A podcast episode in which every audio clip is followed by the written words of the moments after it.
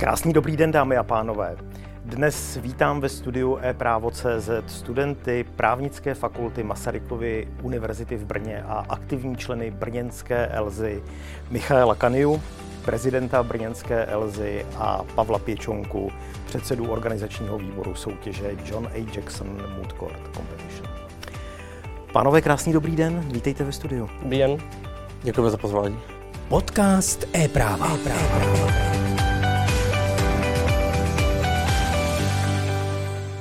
Představte nám prosím Elzu a možná brněnskou Elzu.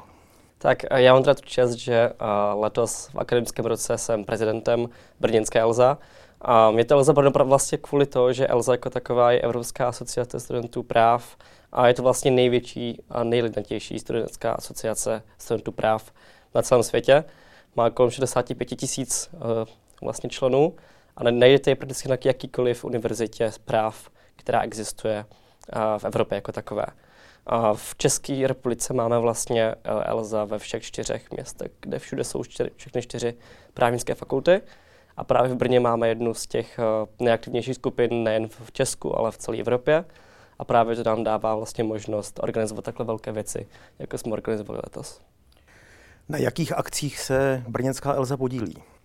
Uh, těch akcí je celá řada, jednak jsou to akce čistě lokální pro fakultu nebo pro studenty, ať už to je uh, seznamovací kurz pro studenty pra, uh, právnických fakult, nebo například ples v Brně, tak uh, Elza vlastně tím, že jsme vlastně jediná mezinárodní asociace studentů práv v Česku, tak vlastně často uh, posadáme akce s tím přeshraničním aspektem, ať už to jsou uh, výměné uh, stáže mezi dvěma různými skupinami Elza z jiných zemí, kde se vlastně studenti poznají studenty z naprosto odlišného prostředí, kde se jinak, eh, kde jinak vypadá právo, jinak se studuje a zároveň je to vlastně pro studenty atraktivní způsob trávení času, protože jedou do zahraničí. A v tom je vlastně ta Elza trošku unikátní a tím se lišíme i od těch ostatních právnických spolků. Před pár týdny v Brně proběhlo druhé kolo e, té studentské soutěže toho Moodcourtu. E, představíte nám tuhle aktivitu? Hm, určitě.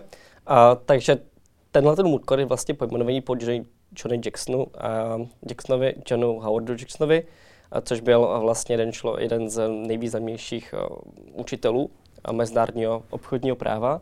Ten moodcore jako takový je vlastně koncipovaný právě na právo WTO, a World Trade Organization. A um, ten moodcore je vlastně taktéž celosvětový. Um, to znamená, že jsou uh, kole v Americe, uh, v Austrálii, v Ázii a potom jedno finálové v Ženevě přímo uh, ve sídle WTO. A my jsme vlastně měli uh, tu čest pořádat jedno ze dvou evropských kol právě v Brně pro studenty uh, z celé vlastně Evropy jako takhle. Bohužel se neúčastnil žádný český tým, takže všechny byly ze zahraničí, ale měli jsme uh, tu velkou čest um, hostit i spoustu panelistů, neboli vlastně rozhodčích tom modkortu a vlastně většina z nich byla právě z WTO a lidí z um, Jižní Ameriky, právě ze Švýcarska, kteří každý byl tak prakticky taky z jiné země a dali nám docela dost um, informací a bylo to, bylo to velice zajímavé, tam všechny hosti. Sebral jste mi z jazyka otázku, jak si vedli české týmy. Když žádné české týmy nebyly, tak uh, tato otázka je naprosto lichá. V čem jako studenti spatřujete přínos toho mood courtu, takovéto aktivity? Čím vás to obohacuje? Um, já bych to možná vzal ze dvou rovin. Jedna je ta aktivní účast na tom mood courtu. To je něco, co my, aspoň na, na právnické fakultě, málo kdy zažijeme, si vlastně vyzkoušet tu reálnou právní praxi, když se to tak jako řekne. Ten případ je samozřejmě jednodušší, ten časový rozpětí je kratší, ta příprava té soutěže trvá zhruba půl roku, tři čtvrtě roku, rozhodčí řízení trvá samozřejmě déle, nebo nějaké soudní uh, litigace, ale vlastně studenti si prakticky vyzkouší písemné podání za obě dvě strany a pak tu nejtěžší část, kdy vlastně se musí postavit před ty odborníky, ty partnery z těch mezinárodních advokátních kanceláří, často největších advokátních kanceláří na světě a musí předvést své argumenty. A musí například uh, často to jsou odborníci na, pra, na pra, právo mezinárodního obchodu, kteří často publikují a mají nějaké právní názory. A jedna z takových těch těžších součástí toho je říct tomu člověku do očí, že třeba ten jeho právní názor není správný, protože obhajuje tu stranu. A z té uh, druhé pozice toho organizačního týmu, tak je to zase něco tak je to zase získání jiné praktické zkušenosti. Něco, co nás taky na právnické fakultě nenaučí, protože jednak uh, si vyzkoušíte práci v mezinárodním prostředí, protože nikdo prakticky není z Česka, kromě toho organizačního týmu a musíte jednat s externími subjekty.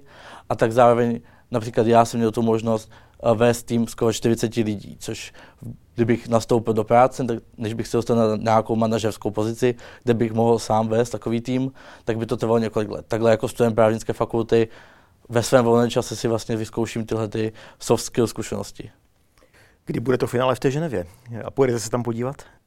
A to finále, myslím, za týden, za dva týdny um, v červnu by mělo proběhnout. A bohužel tam nepůjdu, protože mám zrovna skočkové období a bohužel bych na to neměl moc času.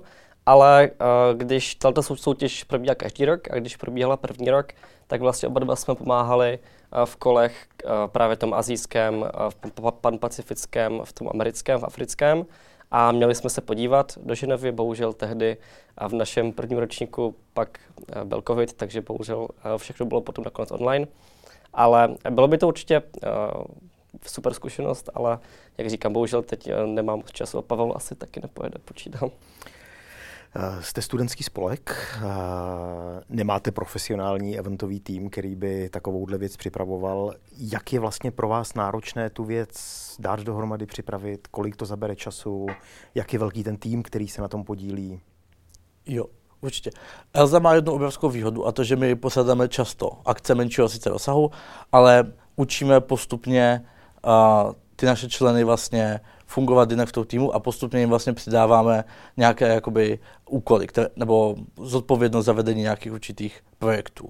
A ten samotný Moodcore nám trval přípravou asi zhruba 9 měsíců, kdy vlastně nejprve jsme hledali ten tým lidí, a dohromady ten užší tým měl zhruba 11 lidí a pak jsme vlastně na to měli ty různé fáze. Jednak jsme vyjednávali s hotelem, kde vlastně jsme se konali některá ty kola, oslovovali jsme například ústavní soud a nejvyšší správní soud s žádostí vlastně o poskytnutí prostoru pro to finále, nebo například s, uh, s Michalem jsme uh, si dali za cíl najít partnery pro Moodcore, takže jsme si vlastně udělali naše vlastní rešerši zhruba 20 uh, právních subjektů tady v Česku, které jsme pak v rámci uh, uh, veletrhu pracovních příležitostí na fakultě obešli a pak jsme se pokusili uh, získat pro ten projekt nějaké partnerství.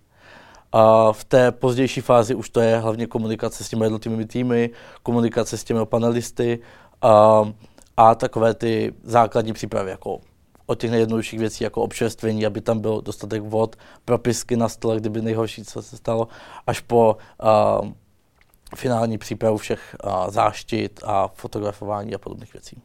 Tady vlastně Pavel řekl takovou um, zajímavou věc a to, že vlastně, když jsme pořád studenty práv a když já jsem byl taky v teprve prvním ročníku studentem práv, tak vlastně ten spolek nám dal možnost uh, se setkávat třeba s lidmi, s kterými bych se jen tak jako nesetkal, nedokázal bych s nima jen tak třeba um, trávit ten čas nebo s nima vést nějakou konverzaci.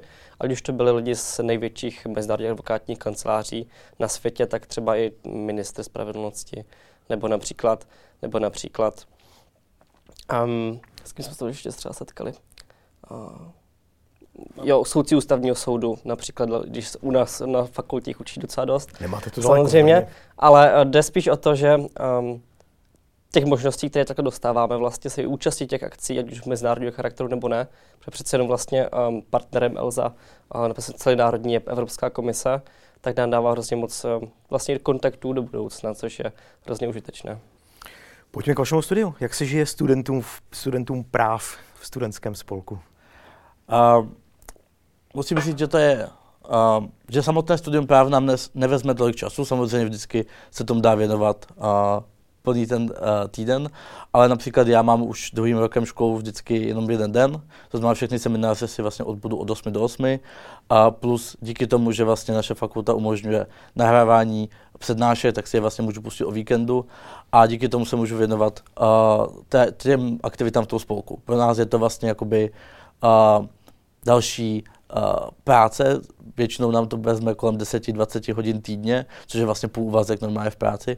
A s tím, že my oba dva ještě pracujeme v mezinárodní advokátní kanceláři, tak vlastně ten nápor může být někdy jako velký, ale zároveň nás to prostě učí uh, do budoucna, protože advokacie je přece jenom jako služba, často se prostě stává, že je potřeba uh, předvést výkony nad, nad ty průměrné a ten spolek nám vlastně umožňuje tady tohoto. Oba jste ve čtvrtém ročníku, příští rok teoreticky. První etapa skončí. Eh, kam povedou vaše kroky? Máte představu? Bude to ta advokacie, ve které teď působíte? Hmm. Pavel vlastně říkal, že my jsme spolupracovníci nejen v Elze, ale právě v té advokátní kanceláři v Taylor Wessing, a, a kde jsme si, myslím, oba dva velice spokojení. Takže momentálně ty uh, moje kroky, ale myslím, že můžu mluvit za Pavla, vedou do té advokace. Takže pokud se nic za ten rok uh, tematického nezmění a opravdu všechno vyjde tak, jak má, což oba dva doufáme, že ano, tak uh, zřejmě povedou právě do té advokace. Žijeme v době, kdy slýcháme slovo umělá inteligence a jazykové modely ze všech stran. Jak podle vás a i jako studentů a i mladé nastupující generace budoucích advokátů umělá inteligence to právo ovlivní? Um, to je strašně velké téma, které podle mě mnoho lidí um, v naší zemi pořád nechápe nebo nerozumí. Uh, často to záleží na tom člověku. Například u nás na fakultě jsou učitelé, kteří um, nám ukázali fungování například chat GPT v hodině a jak, kde vidí prostě problémy v té právní argumentaci, když mu zadávali naše úkoly a zároveň máme učitele, kte, kteří nám říkají, že uh, chat GPT nesmíme používat. Já osobně v tom vidím budoucnost, podle mě to značně změní uh, právnickou profesi. Když se podíváme dneska do zahraničí, tak ty největší advokátní kanceláře vlastně dneska používají svůj vlastní model AI v nějakých těch právních rešerších. Myslím si, že umělá inteligence jako taková bude dělat tu práci, na kterou teďka děláme jako studenti, nebo případně jako koncipienti, takovou tu uh, junior job, uh, příprava jednoduchých uh, písemných podání, hledání prostě stohy informací a nemá smysl se tomu bránit. Naopak by nás, myslím si, že ta fakulta měla podporovat v tom, naučit se s těma technologiemi žít, aby jsme na tom pracovním trhu, až opustíme tu fakultu, byli ti studenti, kteří se nebudou muset dohánět ten náskok oproti ostatním. Jo, já si opravdu myslím, že ono to bude obrovskou konkurenční výhodou pro lidi, kteří budou schopni nebo umět obecně s tou uh, umělou inteligencí pracovat. Ono to, jak už řekl vlastně Pavel, není jenom chat GPT, ale ta umělá inteligence se projevuje v hrozně moc různých programech a už teď existují programy, které některé mezinárodní advokátní kanceláře přímo využívají. A to jsem se třeba tím bavil, tak jim hrozně moc ulehčují tu jejich práci.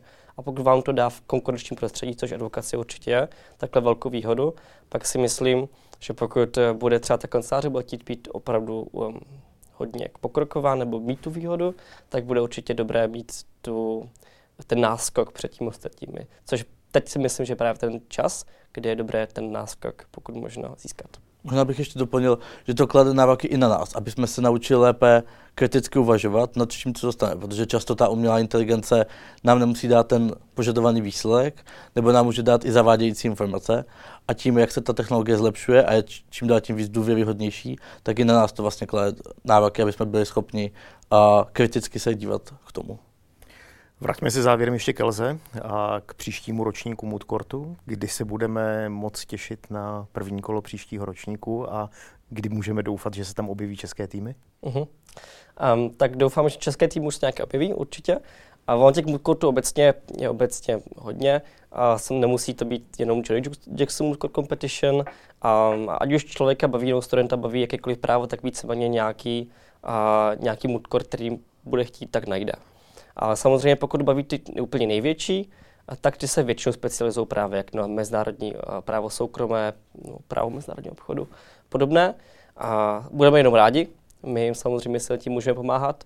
A momentálně a nepočítáme s tím, že příští kolo bude v Česku, asi spíše nebude. A odpočineme si na chvilku. A, ale samozřejmě, pokud by v budoucnu bylo, tak bychom rádi pomohli těm, kteří by to už po nás organizovali a s tím, s tím nějakým transferem knowledge. Já bych možná jen doplnil, že problém toho, že nemáme české týmy, je především v té dosti úzké specializaci toho práva. Jedná se vlastně o soudní spory před uh, WTO, což Česká republika poslední takový případ měla v roce 94 nebo 96.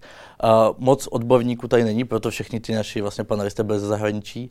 A Uh, takový ten první krok by měl být podle mě na těch právnických fakultách, aby se vytvořily nějaké povin, buď povinně volitelné předměty, kde by ty studenty mohli ten um, nějaké ty základní znalosti do nich nahrát, protože často se tam objevují týmy z těch nejlepších univerzit v Evropě nebo na světě a uh, pro ně to je soutěž, do které věnují mnoho peněz, mnoho času, aby ty studenti, studenty na to dostatečně připravili.